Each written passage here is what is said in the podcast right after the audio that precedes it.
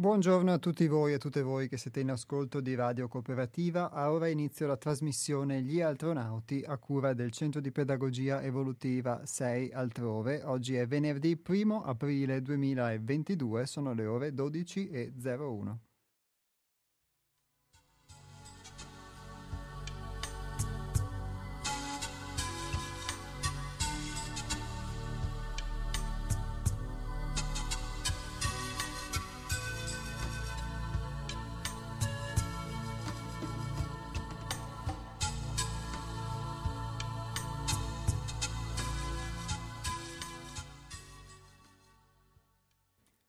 La più profonda paura dell'ignoto è non conoscere se stessi, un unico eterno flusso e reflusso, il cui centro è infinito vuoto, è la realtà che sono.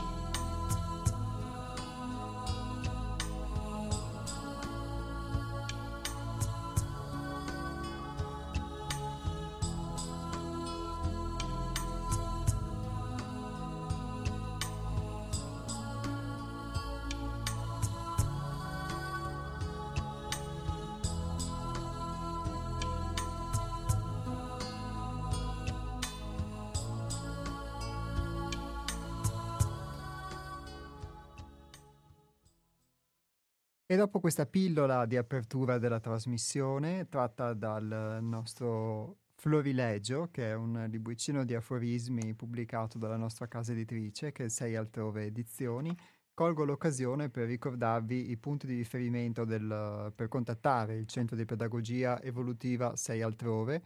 In primis il nostro sito internet, che è w w w punto sei altrove punto i t, lo ripeto w w w punto sei altrove punto i t, scritto così, tutto in lettera e tutto attaccato, e il numero di telefono che è lo zero quarantanove novantanove zero tre novantatré quattro.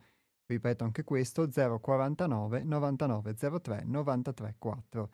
Chi invece vuole scriverci via email per informazioni o anche per eventualmente degli spunti che riguardano la nostra trasmissione, come ogni tanto anche qualcuno fa, l'indirizzo email è info chiocciola sei altrove punto i t, lo ripeto, info chiocciola sei altrove punto i t.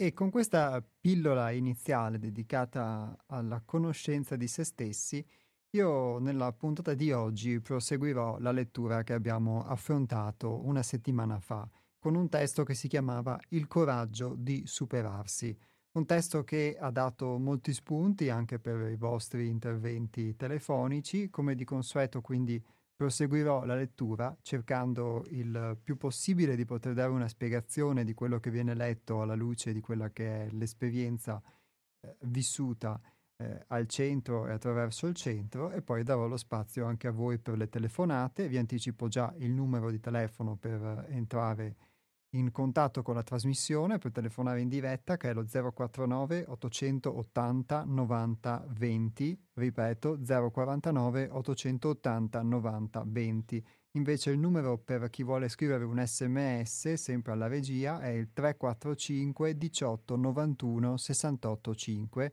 ripeto tre quattro cinque diciotto novantuno sessantotto cinque.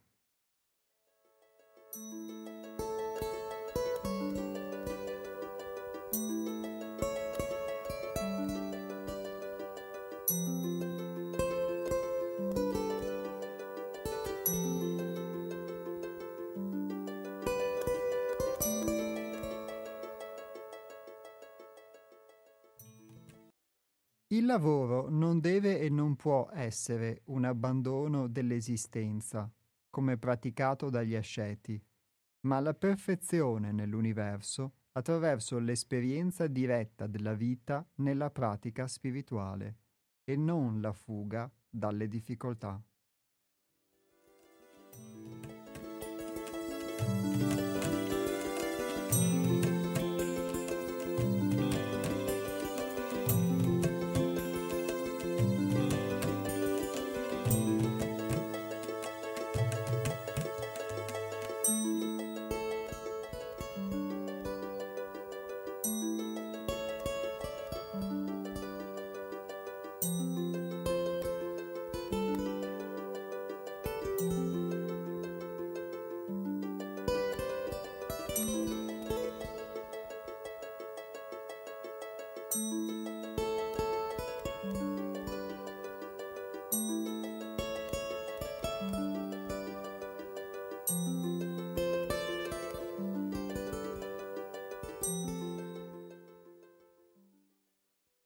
È un tema questo molto sentito, perché per uh, molte volte abbiamo parlato anche in trasmissione proprio di questa differenza, abbiamo eh, anche ricevuto degli spunti in questo senso, ovvero il fatto di poter praticare un uh, lavoro di conoscenza di se stessi, che poi si può chiamare in tantissimi modi, e di come poter conciliare questo aspetto con la vita quotidiana, poterlo conciliare con un mondo che è fatto di necessità anche talvolta che possono sembrare o essere opposte rispetto a quello di potersi concentrare su se stessi. Quindi un mondo che è fatto di distrazioni, fatto di, di obblighi, eh, fatto tante volte anche di poco tempo, e anche la necessità che può emergere eh, per qualcuno di operare in un senso diverso per modificare la realtà, per cambiare la propria realtà o quella collettiva o, ca- o comunque sforzarsi di farlo, ovvero la direzione di poter agire all'esterno di sé, agire sugli altri o sul mondo, e quindi il vedere il, um, un percorso invece di autoconoscenza come un isolarsi, un estraniarsi dalla realtà. Invece qui si dice proprio che eh, un lavoro di questo tipo non è un abbandono dell'esistenza come praticato dagli asceti. Quindi già qui si, si dice chiaramente che una via ascetica è qualcos'altro rispetto, rispetto all'esperienza che io posso dire di aver vissuto fino adesso nel Centro Altrove, e di cui questo testo, come tutti i nostri libri, eh, sono delle sintesi, diciamo, di queste esperienze, e traggono molto da queste esperienze, si fondano su queste esperienze concrete. Ossia il fatto di non fuggire davanti alle difficoltà, non isolarsi, non eh, voler guardare dall'altra parte, perché tante volte si guarda dall'altra parte e si, ci si dà la giustificazione di fare un percorso di questo tipo. Si dice: ok, non voglio affrontare questa cosa, non voglio vederla, e mi isolo e me ne sto su un eremo, o mi dedico ad una vita, diciamo, per così dire spirituale, o a cui noi diamo questo significato. Però io posso dire di avere la tendenza a fare così, e quindi di conoscere bene quello di cui vi sto parlando, comunque di averlo potuto riconoscere in me, e eh, invece quello su cui uh, si fonda, si è fondato fino adesso questo lavoro, è esattamente l'opposto: il potersi assumere la responsabilità di affrontare invece delle, uh, delle difficoltà, e talvolta addirittura di poterlo affrontare eh, in modo volontario, senza che debba essere invece, debbano essere le condizioni della vita, se questa è abbastanza benevola, a metterci davanti a queste difficoltà. E quindi non una via di fuga, ma proprio una via, semmai al contrario, di poter eh, affrontare la realtà, e quindi affrontare le difficoltà, soprattutto quelle che non ci piacciono, perché parlano di noi, di cose che possono essere,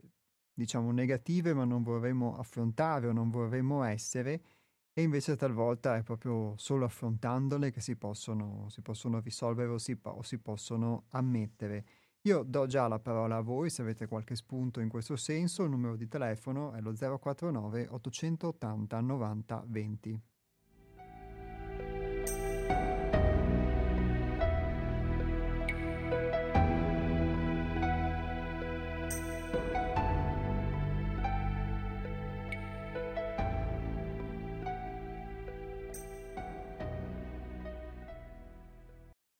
È qui, nelle innumerevoli forme della vita, nei nostri corpi, che possiamo svelare la grandezza della luce divina ed esprimere l'incessante potenza della creazione della Madre Divina. Non scappare dalle contraddizioni che incontriamo lungo la strada della vita equivale ad imparare a concentrarci nella centralità della visione e a convertire la volontà verso l'unico fine.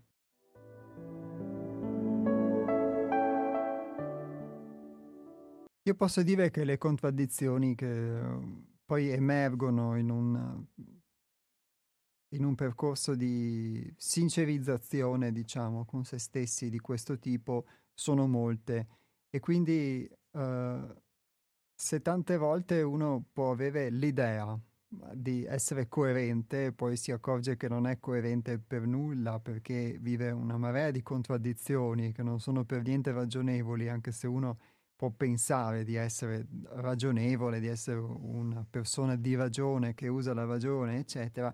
In realtà poi emergono una marea di contraddizioni e dentro di sé, quando si eh, possono affrontare quelli che sono i propri difetti, le proprie caratteristiche costitutive, e il fatto di poterli affrontare, ma prima di tutto, per affrontarli, di poterli ammettere, di poter accettare a un certo punto che ehm, tu sei qualcosa. Quindi se tu hai un difetto, o se tu sei incoerente, o se tu sei in un momento in un modo e poi in un altro momento sei l'esatto opposto, il fatto di poter accettare questa cosa, poter ammettere le mie oscillazioni o le mie contraddizioni, è un atto che mh, può sembrare banale, in realtà mh, necessita tante volte di coraggio, se la tendenza sarebbe quella opposta, a non accettare le proprie, eh, non ammettere le proprie difficoltà o le proprie qualifiche negative, che poi non sono negative perché sono forse costitutive di ognuno di noi, ma addirittura poterle proiettare negli altri. Ed è questa la cosa che più, eh, che è forse la distrazione maggiore, perché si passa tanto tempo, lo dico per esperienza, a potersi occupare. Può essere occuparsi del mondo esterno, e quindi c'è chi si occupa della società, della politica, eccetera, oppure non occuparsi del mondo esterno, ma occuparsi del proprio orticello, come si è detto nelle puntate precedenti. Però in ogni caso, che sia un mondo, un, che ci sia un impegno sociale o l'idea di un impegno sociale, o che ci sia invece un impegno solamente nel privato, per i propri affari o quelli della propria famiglia, eccetera, del...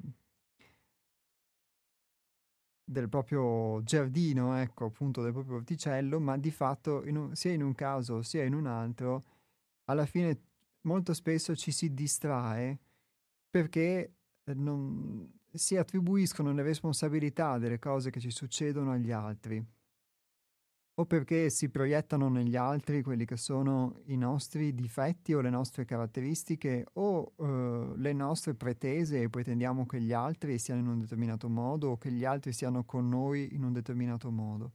E questo è una grandissima distrazione. Secondo me, quello che ho potuto vedere su di me è che è forse la distrazione principale, perché al di là di tutto, di tutto quello che uno può fare, il... Il comportarsi in questo modo non aiuta a risolvere i problemi, ma anzi fa sì che tu ti arrovelli sempre di più nei tuoi problemi, e non potendotene assumere, non assumendotene la responsabilità eh, o giudicando la realtà o la realtà esterna o gli altri, di fatto non, non fai altro che ingigantirli e non, e non risolvi mai un bel niente. E in questo senso credo che ci sia la differenza, o uno dei tanti sensi possibili, tra il poter praticare quindi un uh, lavoro di autoconoscenza anche nella vita di tutti i giorni, e invece il non farlo, nella misura in cui uno può affrontare le dinamiche quotidiane con questa, con una consapevolezza diversa, quindi che negli altri, nelle altre persone io rifletto quelli che sono i miei comportamenti, i miei pensieri, i miei pregiudizi, in base a quello che sono io molto spesso, e in base a questo interpreto la realtà, oppure potermi perdere in un film senza accorgermi che è un film che io sto proiettando sulla realtà, ma quel film, quelle immagini che con il mio proiettore sto proiettando sul muro non sono il muro, e quei colori che io sto dando al muro non sono il muro, che di per sé è bianco.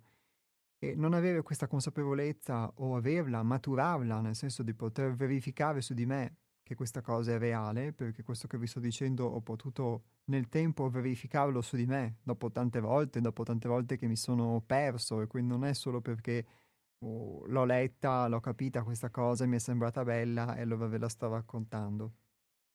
Ma il poter quindi fare qualcosa, con, anche semplice, con questa um, attenzione in più, con questa dimensione, diciamo, di attenzione diversa, e invece il poterlo fare perso totalmente nel, in quelle che sono le mie proie- le proiezioni che do, i pregiudizi, eh, fa enormemente la differenza. E forse può bastare anche un approccio di questo tipo, e qui si dice poter eh, svelare la grandezza della luce divina, esprimere la potenza della creazione della Madre Divina, e sono parole bellissime che sembrano entrare però in contraddizione con la realtà che viviamo, ma forse può bastare questa attenzione per poter vedere questa luce anche nelle attività di tutti i giorni, anche nella vita più semplice di tutti i giorni, senza immaginare dei fantastici o chimerici nirvana o di isolarsi dal mondo. Questo secondo me è il senso che in questo momento riesco a dare a, a queste parole che vi ho letto.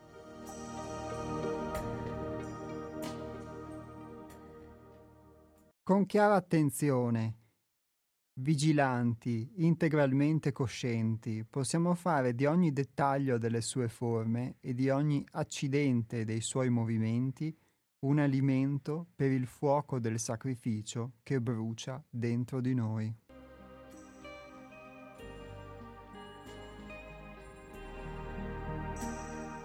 Se vittoriosi nella lotta, questa terra ci condurrà verso la perfezione e arricchirà la nostra realizzazione delle prede che strapperemo alle potenze che ci combattono. E anche qui, come vi dicevo prima, c'è uno spunto in questo senso, il fatto di poter cogliere ogni dettaglio delle, mh, ogni dettaglio di quello che ci capita, ogni accidente dei, dei movimenti della strada della vita, come un alimento per il fuoco del sacrificio.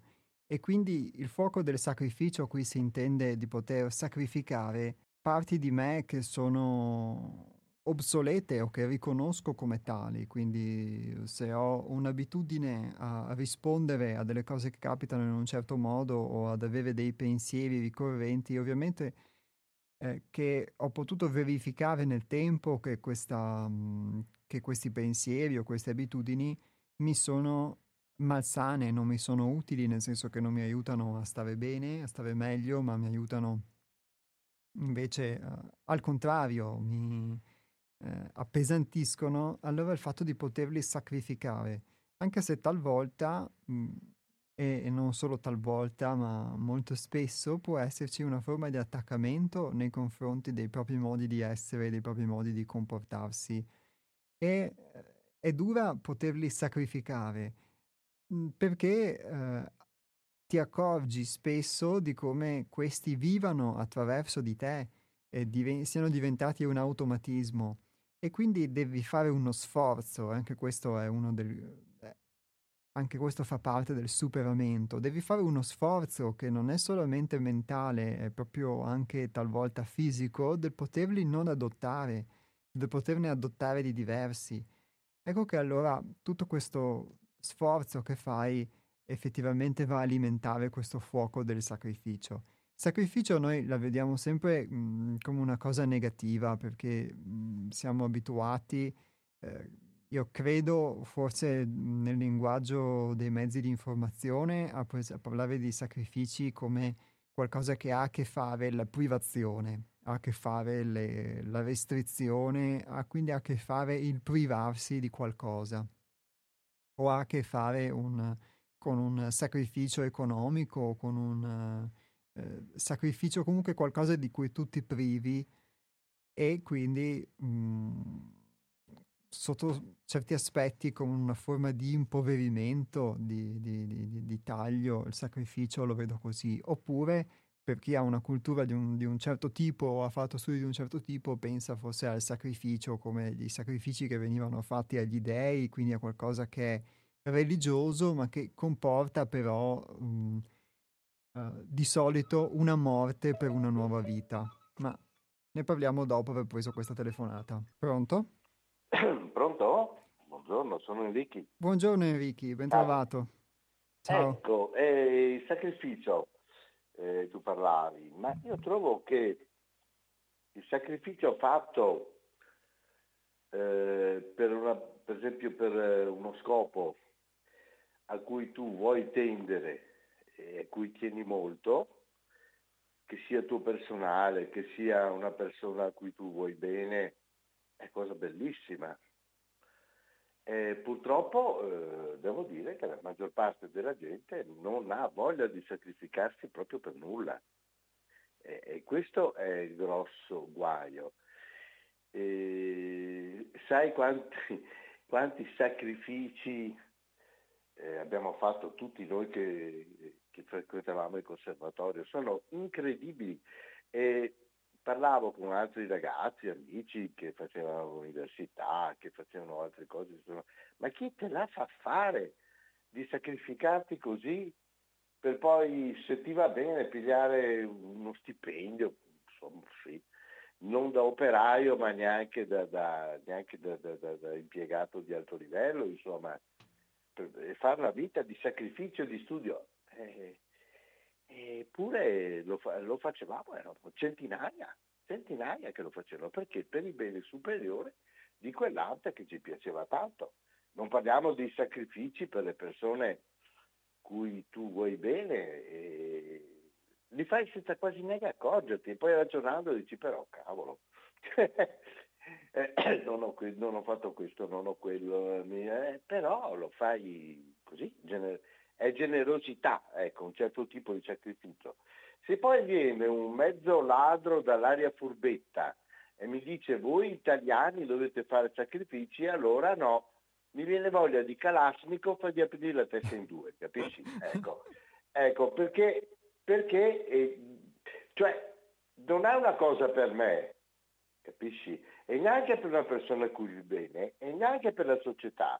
È solo per favorire le solite categorie, sempre i soliti. Ecco, allora su quello il sacrificio a me non lo si può chiedere, me lo si può imporre, ma chiedermelo spontaneo e, e anche magari felice, no. Ecco, cioè fare sacrifici io economici quando c'è una massa di centodieci centoventi miliardi all'anno di evasione fiscale, chiedo sacrifici a me che pago fino a... cioè no, non pago perché non li vedo neanche quei soldi lì, ecco, non me li danno, ecco, in questo piano qua no, ecco, va bene? Eh, grazie, abbiamo Enrico. Parlato un po' di sacrificio, ciao! Grazie, ciao, ciao, alla prossima! E grazie ad Enrico, perché il, il tema che lui ha toccato è, è molto vero e molto sentito, il fatto di poter fare dei sacrifici per uno scopo.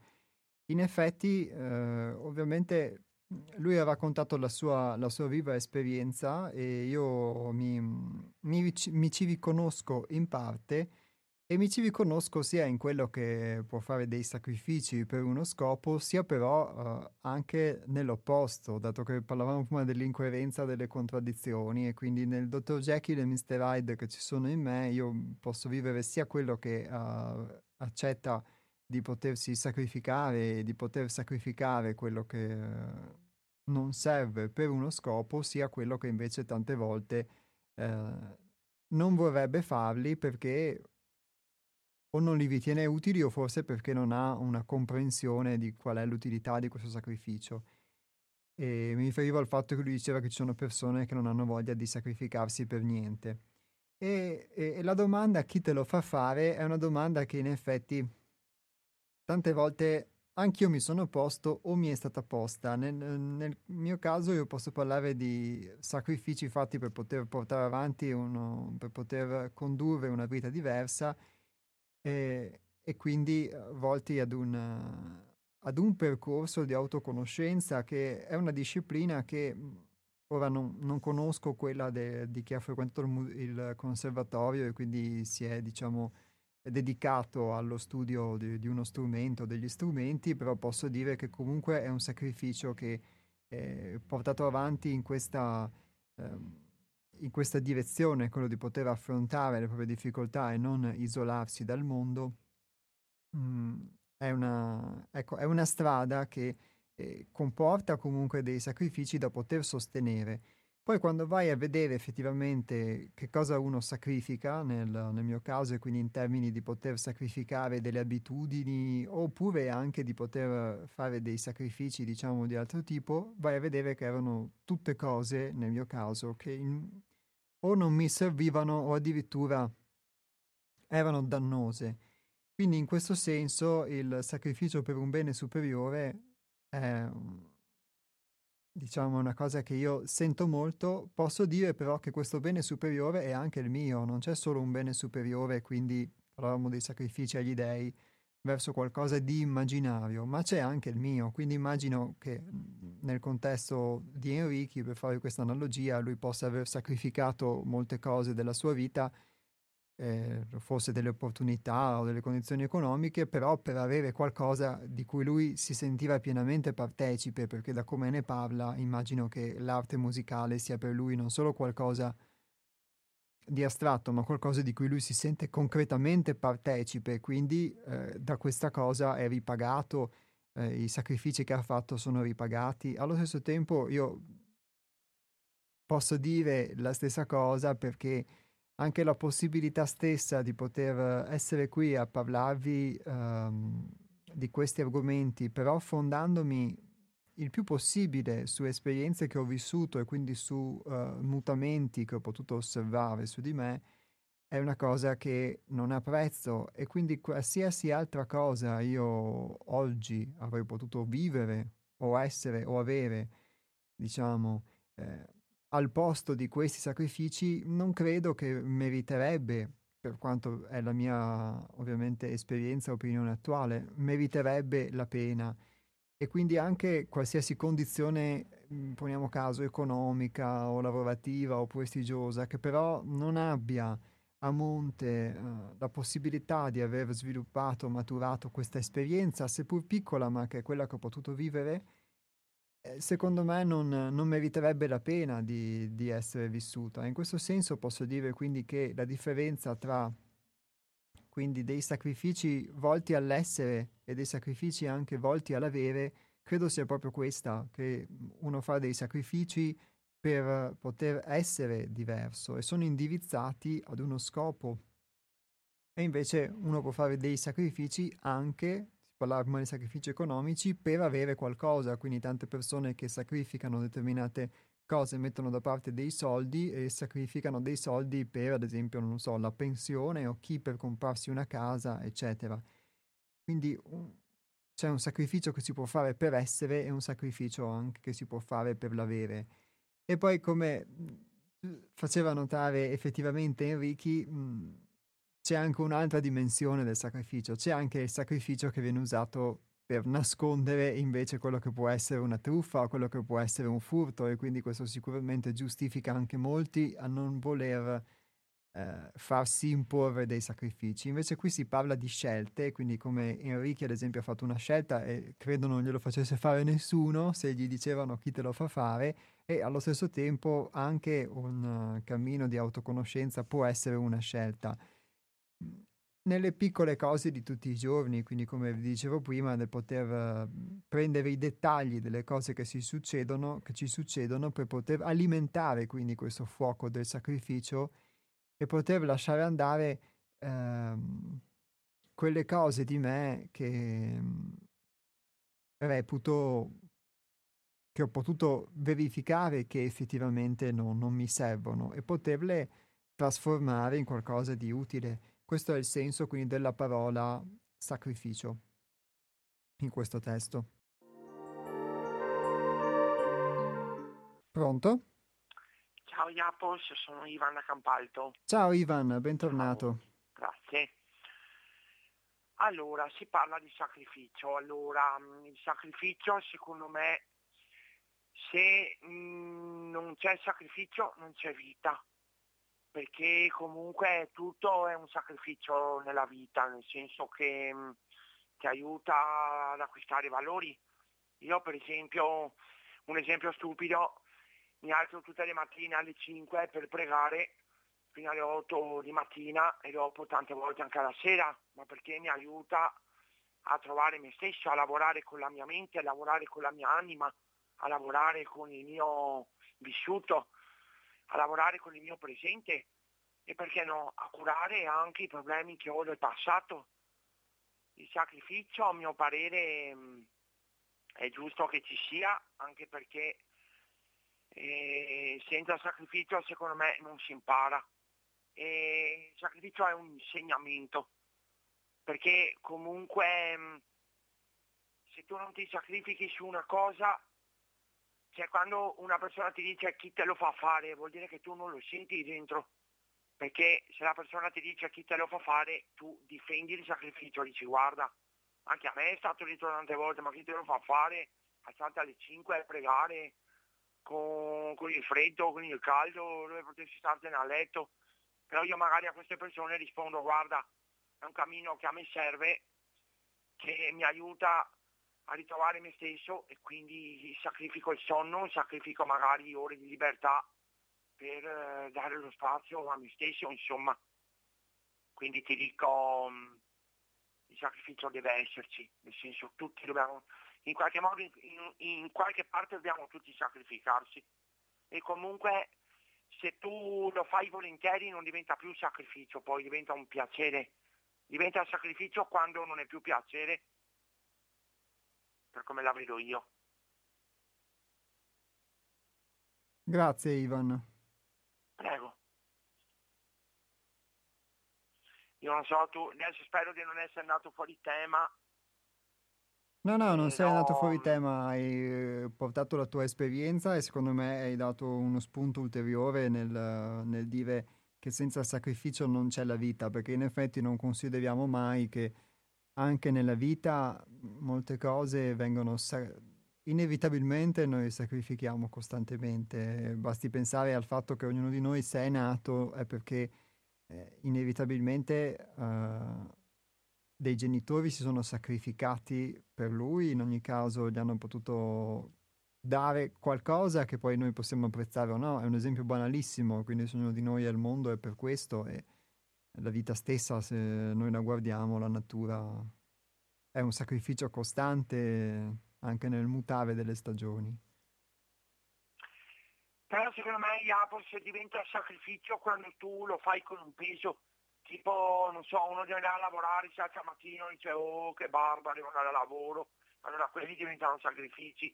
Però se uno dice vado a lavoro perché so che mi devo guadagnare la pagnotta, non è un sacrificio ma è un obbligo.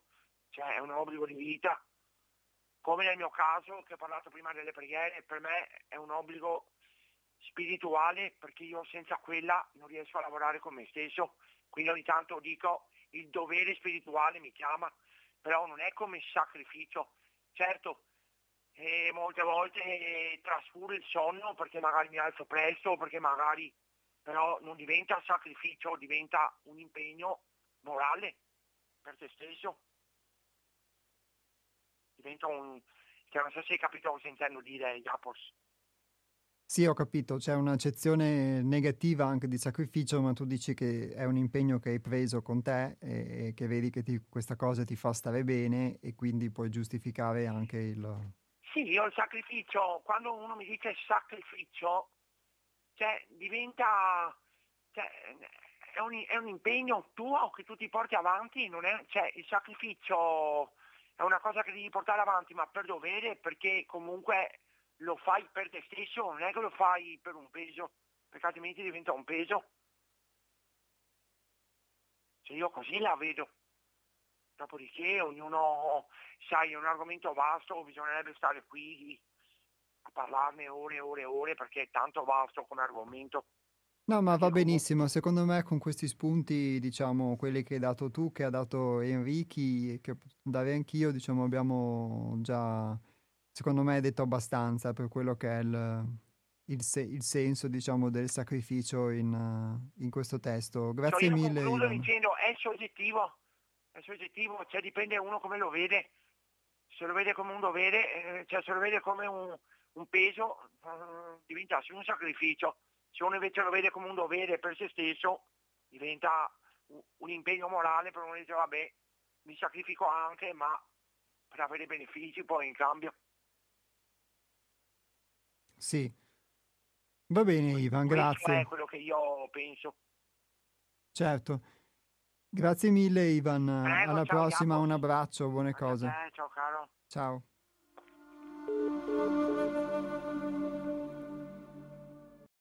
E secondo me anche questa cosa che diceva Ivan può essere dovuta al fatto che noi vediamo sacrificio nel senso negativo, però guardando anche alla parola sacrificio è comunque sacher e facere, e dove per, per sacher in latino si intende comunque qualcosa di sacro, quindi in realtà noi utilizziamo questa parola sacrificio nel senso unicamente negativo, siamo protesi a guardare quello che si perde, ma il senso di questa parola invece non è mh, la privazione, il senso di questa parola è proprio invece una creazione, perché eh, fare il sacro, quindi fare un atto sacro, comunque quando tu um, ti privi di qualcosa e lo rendi sacro, quindi è una in realtà uh, una cosa bellissima in sé per sé, perché qualcosa che può essere non utile o addirittura dannoso invece viene reso sacro, è qualcosa di,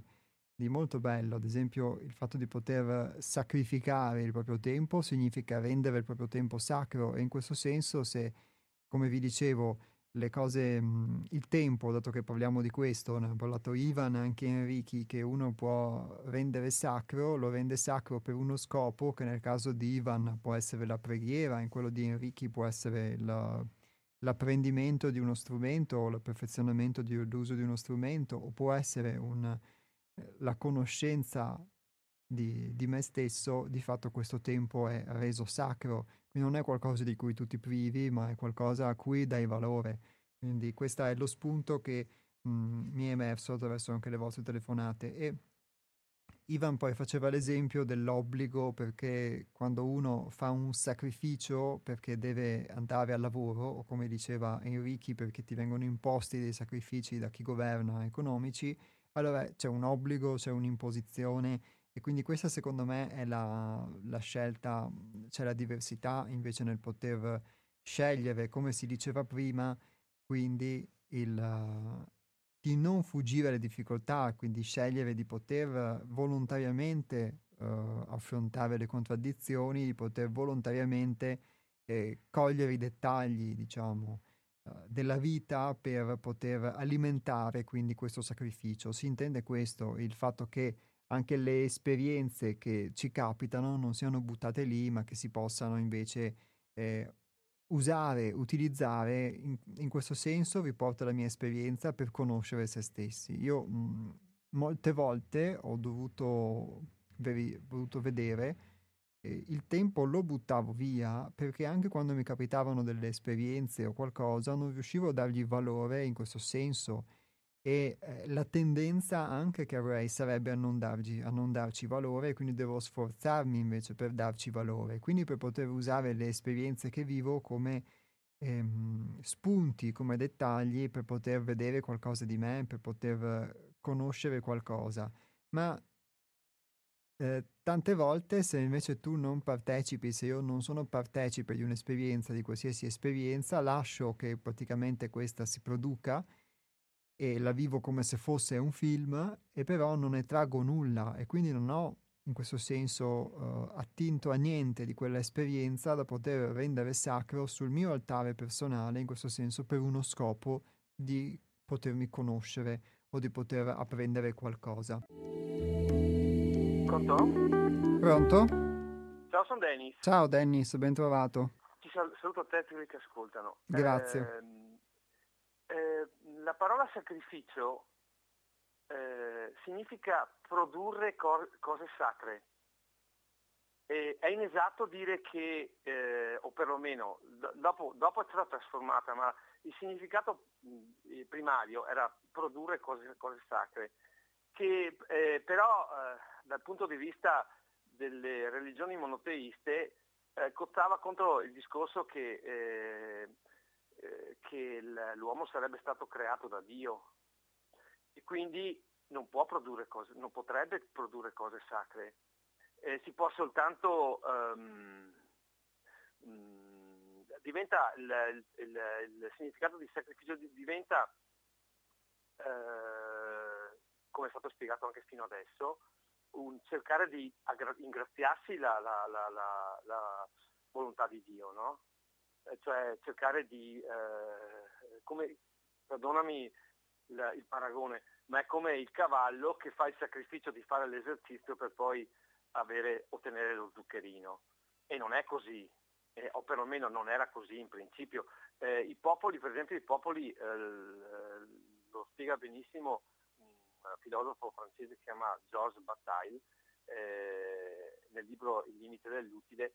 I popoli, i popoli eh, sud, centroamericani o sudamericani eh, facevano sacrifici umani per eh, restituire al sole l, quello che consideravano eh, non Dio ma eh, la, la, eh, quell'entità che, che forniva loro gratuitamente l'energia, e il sacrificio eh, de, de, di, di esseri umani era in funzione di restituire quell'energia che il sole aveva eh, eh, donato gratuitamente a, all'uomo.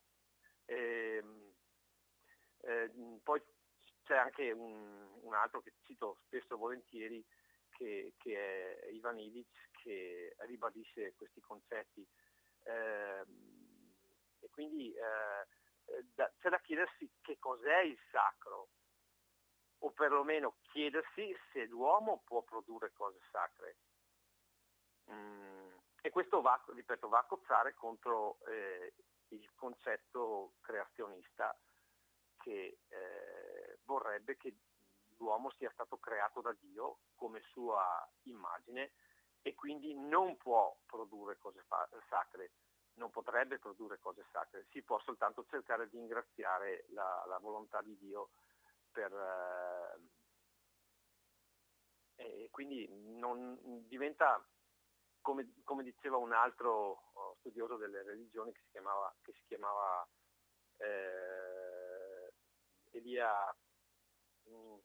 Eliade, Mircea Eliade, che c'è la, la, la necessità da parte delle religioni monoteiste di spostare il sacro dalla terra verso il cielo, l'ho già detto un'altra volta, il che eh, rende praticamente la terra, dissacra la terra in poche parole, perché spostando il, il sacro, eh, creando l'uomo e dicendo all'uomo puoi fare della terra ciò che vuoi, e questo dissacra la terra e questo non è sostenibile. Eh, se mi permetti, volevo leggerti di una, una storiella, poi finisco, è brevissima, a, a proposito del, del discorso del, del creazionismo e del fatto che poi si formano di conseguenza si formerebbero delle razze superiori a quelle create da Dio. Beh, però Dennis, eh. se è una storiella di un minuto, perché se sì, sì, andiamo sì, a toccare temi molto diversi. Un ragazzo ebreo è stato chiamato sotto le armi per combattere l'esercito del, nell'esercito dello zar. La madre lo accompagna al reggimento. Prima di congedarsi dal figlio gli sussurra all'orecchio: mi raccomando, dopo aver ammazzato un turco, ricordati di se- sempre di sederti e di fare uno spuntino. Sì mamma, risponde il ragazzo. Mi raccomando, continua la madre, dopo ogni assalto, sbudellato qualche turco, fai un bel, fai un bel riposino. Ma certo mamma, risponde la recluta, e dopo un istante di esitazione aggiunge, e se invece fosse il turco ad ammazzare me? La madre fa tanto d'occhi, e perché dovrebbe? Che cosa gli hai fatto di male? Ti saluto, buona giornata. Ciao Dennis, grazie, buona giornata.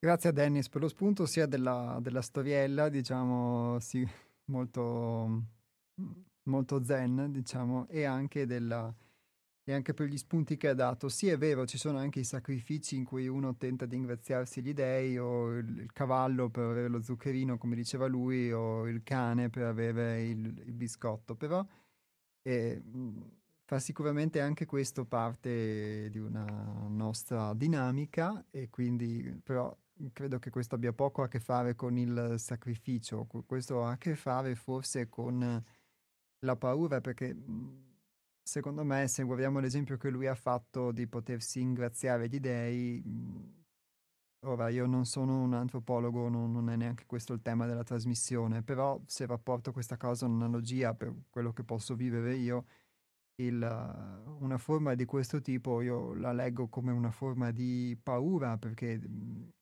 oltre allo scambio che diceva lui, ma c'è anche un aspetto per cui il Dio può essere, deve essere ingraziato, o comunque chi ha un potere superiore al nostro, e quindi forse anche per gli animali noi possiamo essere come degli dei, non lo so, il Dio deve essere ingraziato perché comunque potrebbe mh, arrabbiarsi o farti qualcosa di male, eccetera, e quindi si offrono questi sacrifici, cioè la, almeno la mentalità credo sia questa, io la, la vedo così, e quindi il tema di fondo è la paura, di fatto è un, uh, un dio o degli dei o qualcuno che in questo caso dobbiamo ingraziarci perché ne abbiamo paura, che invece è diverso secondo me dal poter vedere, come si diceva in questo testo, la luce divina proprio qui, nelle, nelle forme della vita, nei nostri corpi, e poter svelare quindi la grandezza della luce divina e esprimere l'incessante potenza della creazione della Madre Divina.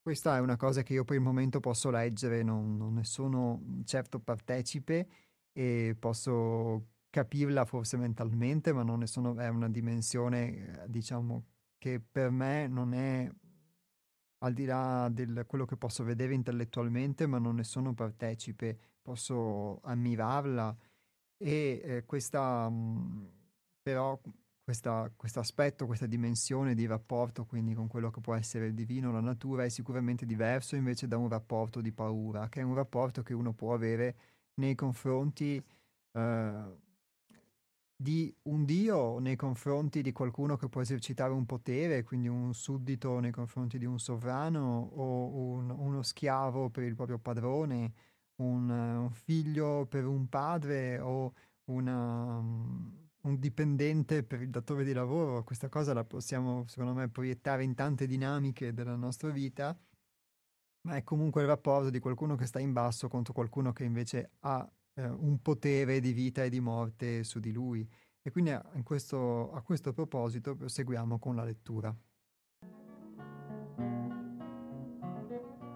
Il nocciolo duro di ogni allievo e aspirante che intraprende e prosegue la nostra via è la paura. Tutti hanno paura della paura, e solo pochi sanno che la paura è il guardiano della verità. Alcuni iniziati professano che la paura non esiste.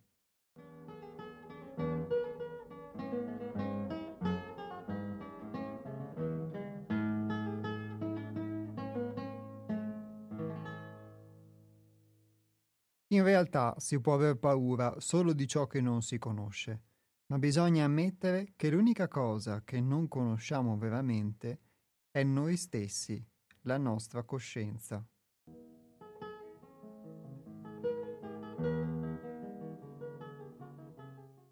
E in questo senso, si, diciamo, l'aspetto che vi, che vi citavo prima del, del coraggio di poter affrontare quindi anche le proprie condizioni, tra virgolette, miserevoli, o che possono essere poco dignitose, i propri difetti, le proprie abitudini negative, poterle riconoscere e quindi poter affrontare la realtà, cioè affrontare il fatto che un, l'idealizzazione che ho di me stesso è solo un'idealizzazione, E, e, e non è reale. Poter entrare a contatto con la realtà è un atto che in sé e per sé richiede il coraggio, e per questo qui si dice che il nocciolo duro da poter affrontare è la paura, perché ogni volta che, ad esempio, come vi dicevo, io seguo la tendenza a potermi girare dall'altra parte, quindi a poter non affrontare una situazione, La risposta che sto adottando è una risposta di paura, e come una risposta di paura mi, mi mantiene nel, tante volte o nell'incertezza di poter prendere una decisione, oppure una risposta di paura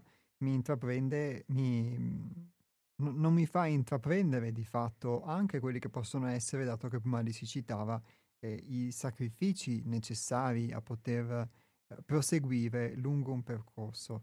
Quindi la paura non serve tante volte aver paura di chissà che cosa, uno banalmente può essere condizionato, per quello che ho potuto vivere io, anche nelle proprie piccole abitudini, di poter perdere queste abitudini stesse, aver paura di perdere queste abitudini, aver paura di perdere delle idee che poi effettivamente, se le metti da parte, eh, vedi che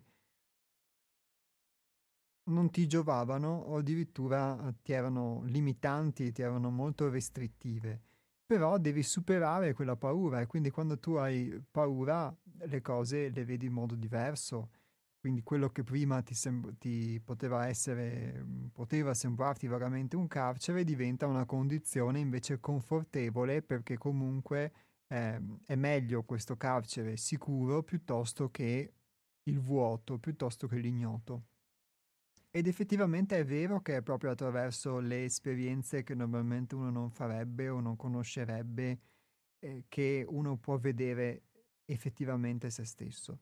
Ho potuto, posso dire per, per esperienza che è realmente così, che se uno non si permettesse, quindi non avesse, non si, non si ponesse in modo di poter affrontare la contraddizione e non invece fuggirne, non avrebbe nessuna possibilità di poterlo vedere, non avrebbe nessuna possibilità di riconoscere l'illusione, vivrebbe perennemente un'illusione pensandola vera.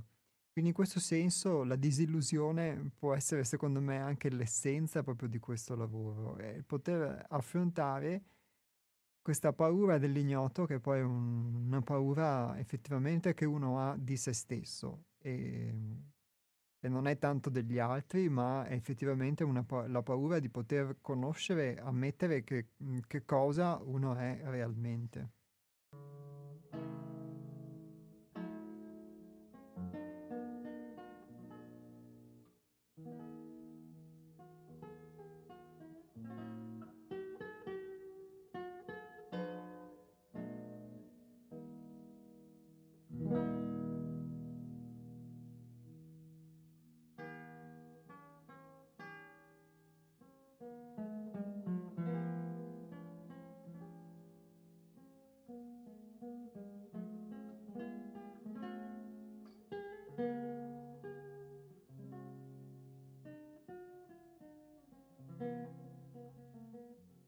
La paura è l'emanazione delle parti distruttive che ci appartengono, e dunque risolte tali parti non esiste di per sé.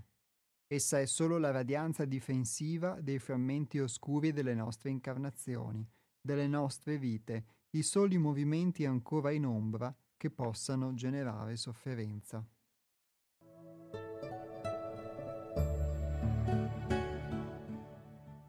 Conoscere se stessi è l'unico modo per vincere la nostra paura e trasformarla in indomito coraggio. Trasforma il lato oscuro di te stesso e sorridi alla paura, poiché colui che è uno col divino non teme più nulla.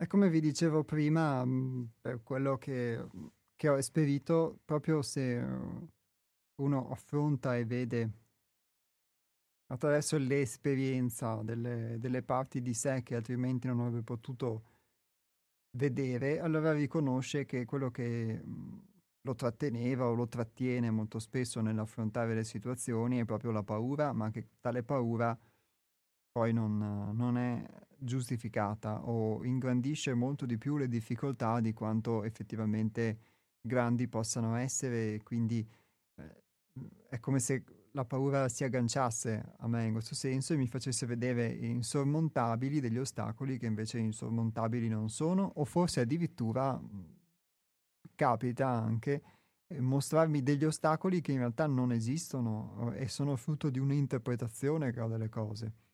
E se io non avessi delle possibilità, che nel mio caso mi sono state offerte attraverso il, la vita nel centro, il contatto con l'insegnamento di Hermes, poi ognuno eh, può um, ovviamente avere delle possibilità anche diverse che la vita gli offre attraverso spunti, insegnamenti o insegnanti diversi, ma sta di fatto che senza mh, questo appiglio, senza questa possibilità, questo pungolo diverso, eh, io l'unica condizione che, che vivrei sarebbe quella della, della mia interpretazione della realtà, che non avrei nemmeno mh, forse mh, messo in discussione, e tante cose quindi di me stesso non avrei potuto vederle, avrei continuato a vivere in un abbaglio o in tanti abbagli, eh, semplicemente perché per eh, conformismo o per abitudine avrei eh, dato per scontato che la mia interpretazione della realtà era la realtà, ma non è così. A volte può essere così, a volte no, a volte può essere un'approssimazione e a volte invece eh, può essere totalmente un buco nell'acqua. E posso dire però che eh, quando uno vive comunque un'interpretazione della realtà, vive un'illusione, però per lui è reale in quel momento, e quindi quando ti accorgi che effettivamente non lo è e ne trai esperienza e quindi non ritorni nell'illusione, allora devi per forza rimettere in discussione i tuoi pensieri o i tuoi modi di comportarti, i tuoi modi di essere, eccetera. E tutto questo passa attraverso la verifica che quella paura che ti tratteneva di fatto era infondata.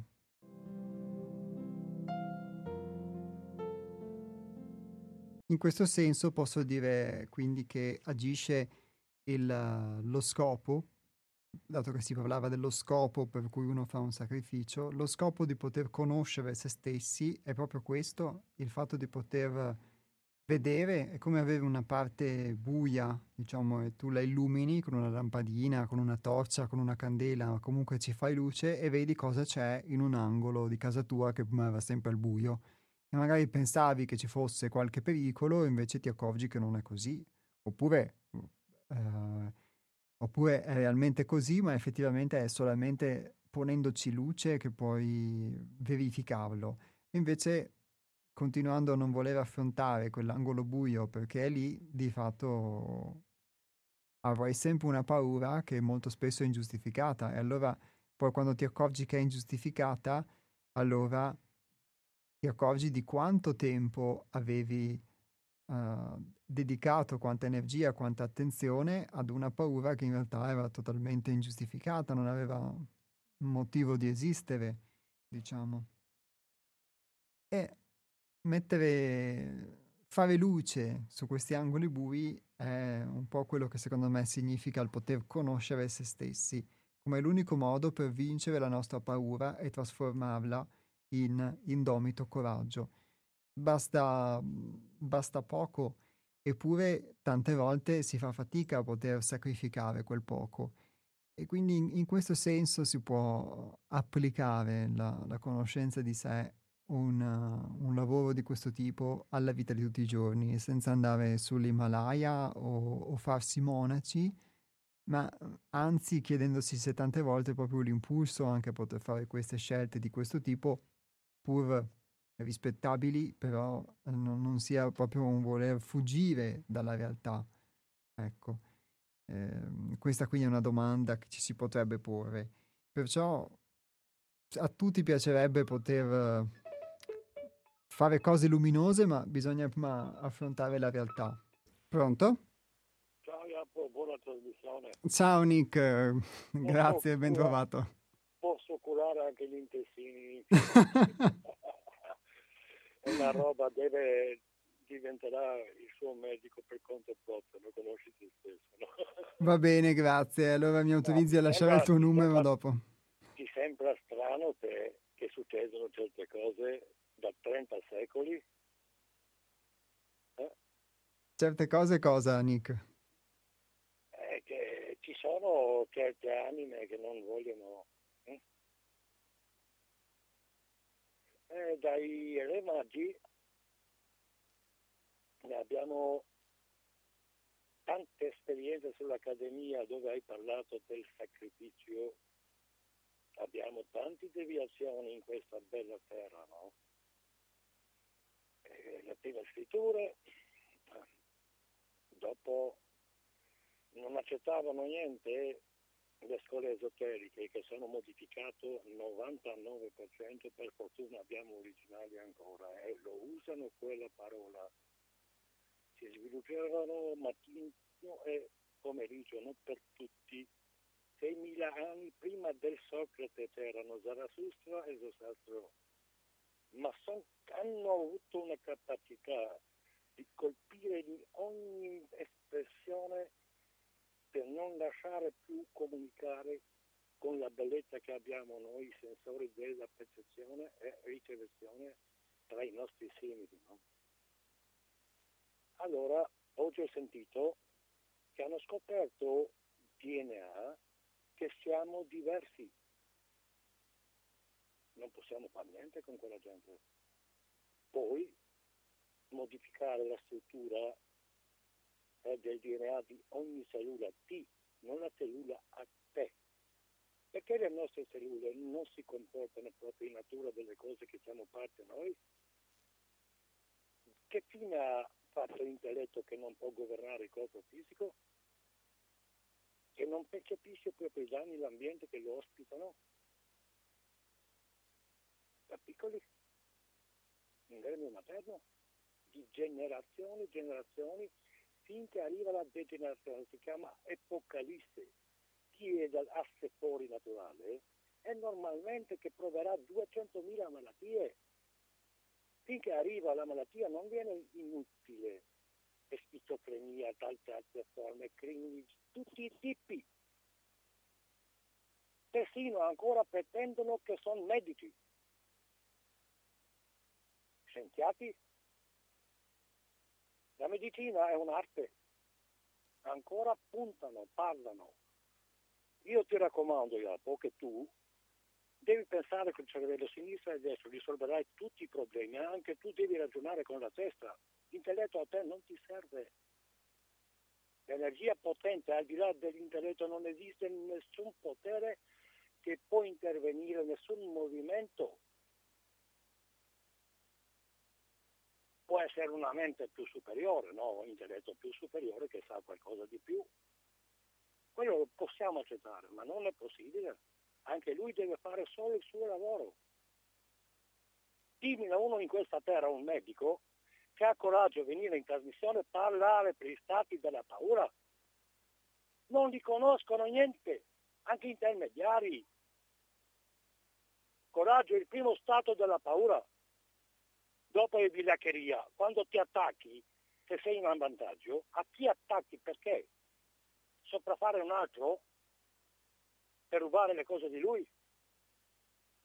Uno che è potente non gli fa certe cose.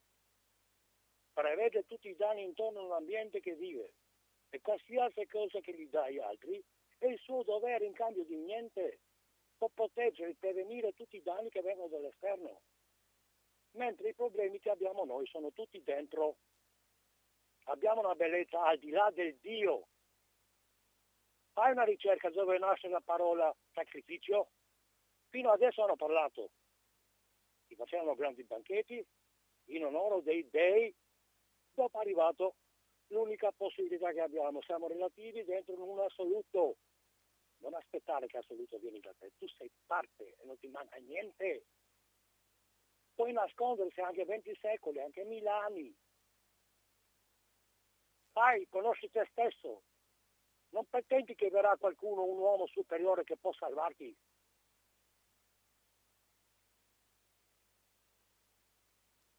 Beh, grazie, questo sicuramente è un po' il senso anche del... facevano, ti spiego, verso Meteore anche che, che hanno fatto a casa, a Casico quattro, si chiamano oroscopi, si chiamano Kabbalah e tutte le cose lì.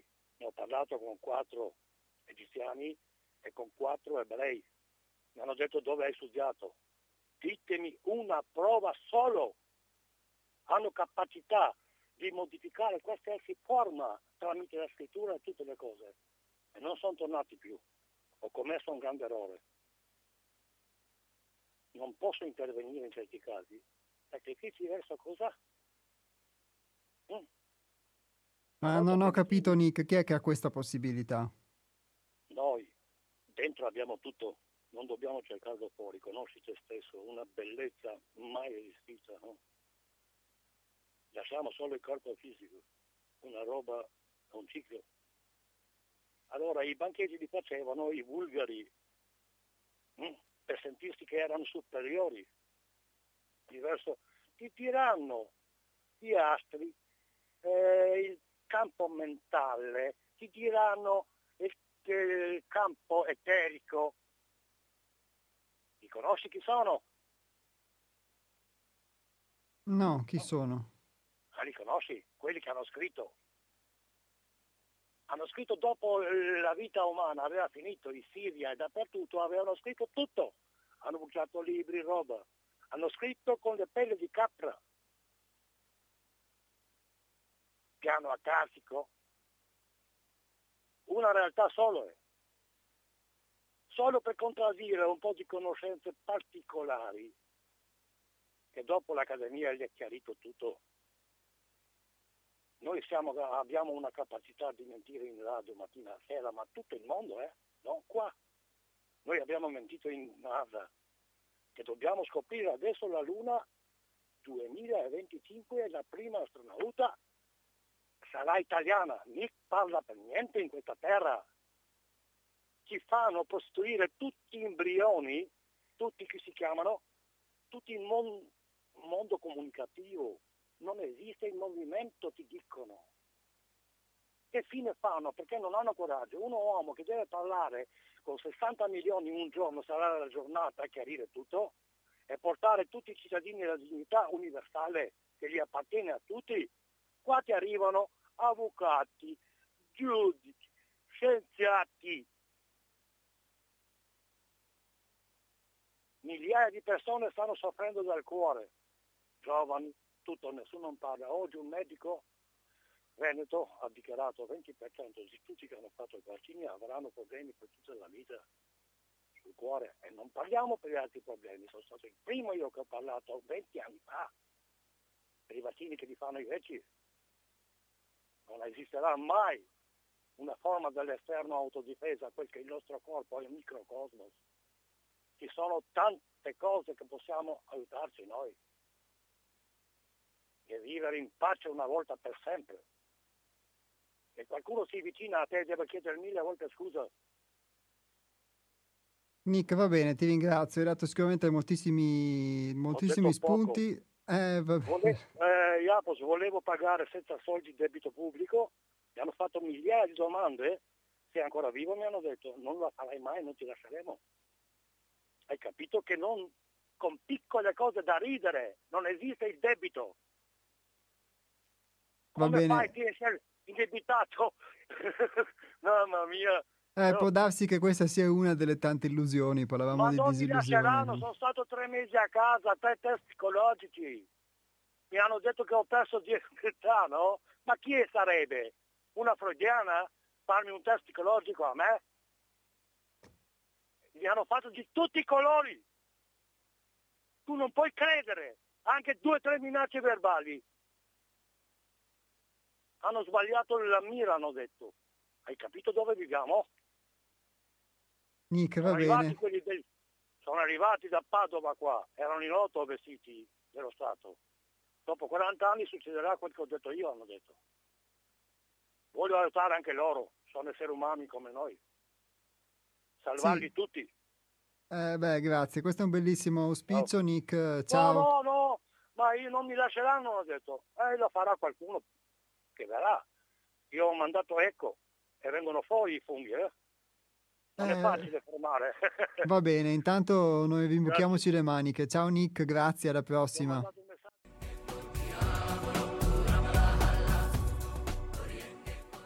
E nel frattempo c'è qualcuno che ha scritto, forse riferendosi a qualcosa che aveva detto Nick, le spese militari non saranno aumentate del due per cento, ma del quarantatré per cento, matematica insegna.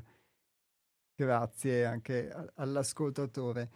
Allora, sì, Nick ha dato tantissimi spunti, diciamo, poi uh, su molti è andato fuori tema o ha rischiato di andare fuori tema, rimanendo invece su quello di cui stavamo parlando, quindi il coraggio di poter vedere le parti di noi che non ci piacciono e di ammettere anche le illusioni. Lui sicuramente adesso citava anche delle illusioni di tipo sociale, ma è chiaro che se ogni cosa è un riflesso di qualcos'altro, io posso dire che per tanto tempo ho... Mh, mi sono dedicato a inseguire, o con la convinzione di inseguire le illusioni, quindi di, le disillusioni su un piano sociale o su un piano storico, eccetera, perché sono tutte cose che mi hanno molto appassionato e sicuramente, inevitabilmente, come essere umano le trovo tuttora utili, perché se uno si rapporta in un mondo, quantomeno conoscere il mondo in cui vive, al di là che poi lo possa approvare o meno, e poterlo guardare con uno sguardo più disincantato possibile.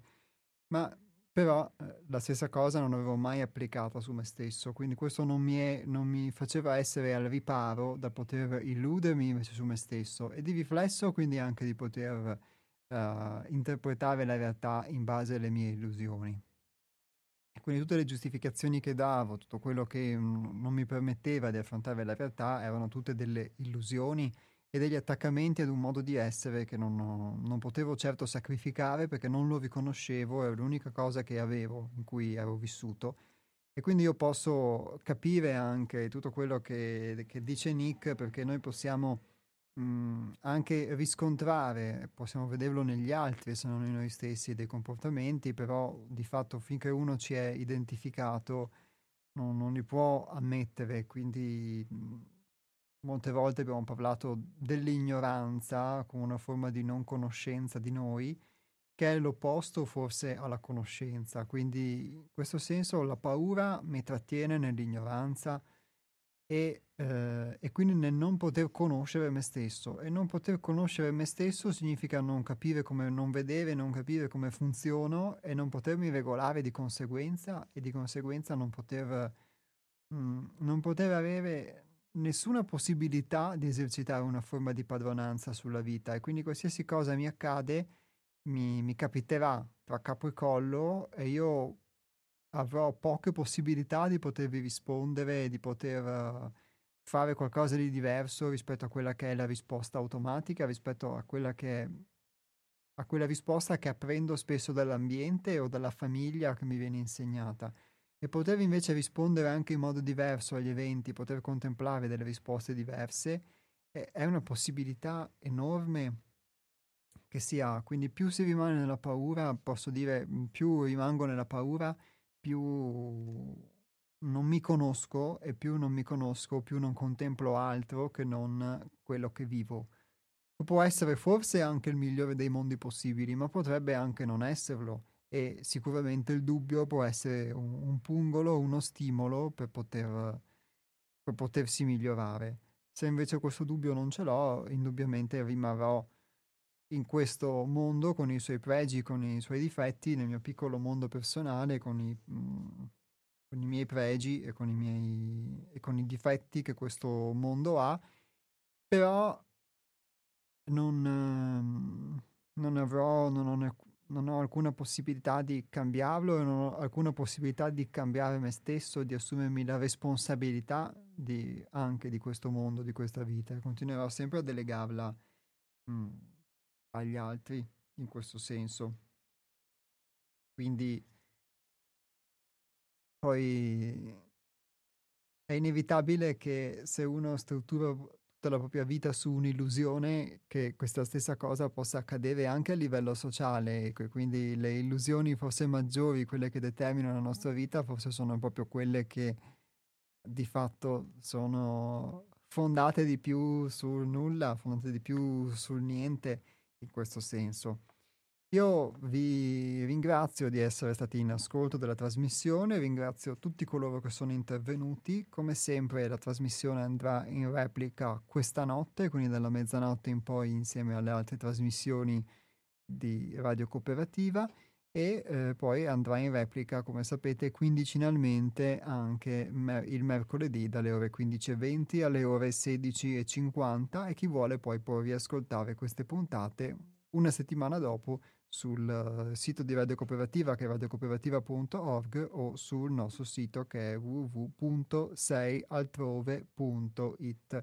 Il testo che ehm, abbiamo letto eh, a, a spezzoni, diciamo, intervallando quello che sono i miei commenti con i vostri interventi radiofonici, è tratto dal libro Un tuffo dal profondo, la fonte inesauribile, che è il terzo volume di una trilogia che si chiama La Sacra Realtà, pubblicata dalla nostra casa editrice, che è Sei Altrove Edizioni, e sul nostro sito, che è sei altrove punto it, trovate tutti i riferimenti a questo libro, anche la possibilità di poterlo acquistare. Il testo è la seconda parte, diciamo, di questo breve capitolo, Il coraggio di superarsi, che abbiamo letto nella puntata di una settimana fa, mentre il, la citazione in apertura della trasmissione è tratta dal libro eh, Roseto, ehm, Sì, è tratta dal libro Roseto, pubblicato dalla nostra casa editrice, e ehm, come sarà tratta la citazione finale al termine di questa trasmissione. Tanti saluti a tutti voi, ma prima però beh, c'è un ultimissimo messaggio, a questo punto lo leggo, eh, di Enrichi, che scrive: Nick, aiuto, suggerisco ai conduttori di cercare di accorciare i suoi interventi, sempre con la gentilezza e il rispetto dovuto alla persona, fa perdere tempo alle trasmissioni nelle quali interviene, oppure venga invitato a trattare di un solo argomento. Eh, va bene, grazie Enrichi della, della tua opinione. Sicuramente eh, è un po' difficile, diciamo, molto spesso non deviare, molti, eh, molti ascoltatori, diciamo, poi passano a parlare di tanti altri argomenti. Eh, Sicuramente io cercherò di prodigarmi, come sempre, nel ricordarvi di rimanere sul tema o di, o di potervi far rimanere sul tema. Per il resto credo però, mh, per tutti gli interventi che anche Nick ha fatto, che eh, Nick abbia comunque maturato, insomma, una forma di conoscenza che poi a modo suo cerca di proporre, come ognuno di noi, e quindi, al di là del, del linguaggio che usa, forse non essendo italiano, può darsi che il, um, ci siano degli spunti che io spesso colgo anche dai suoi messaggi, come da quelli di, di Enrichi e dagli interventi di, di tutti voi. Grazie e arrivederci e alla prossima settimana.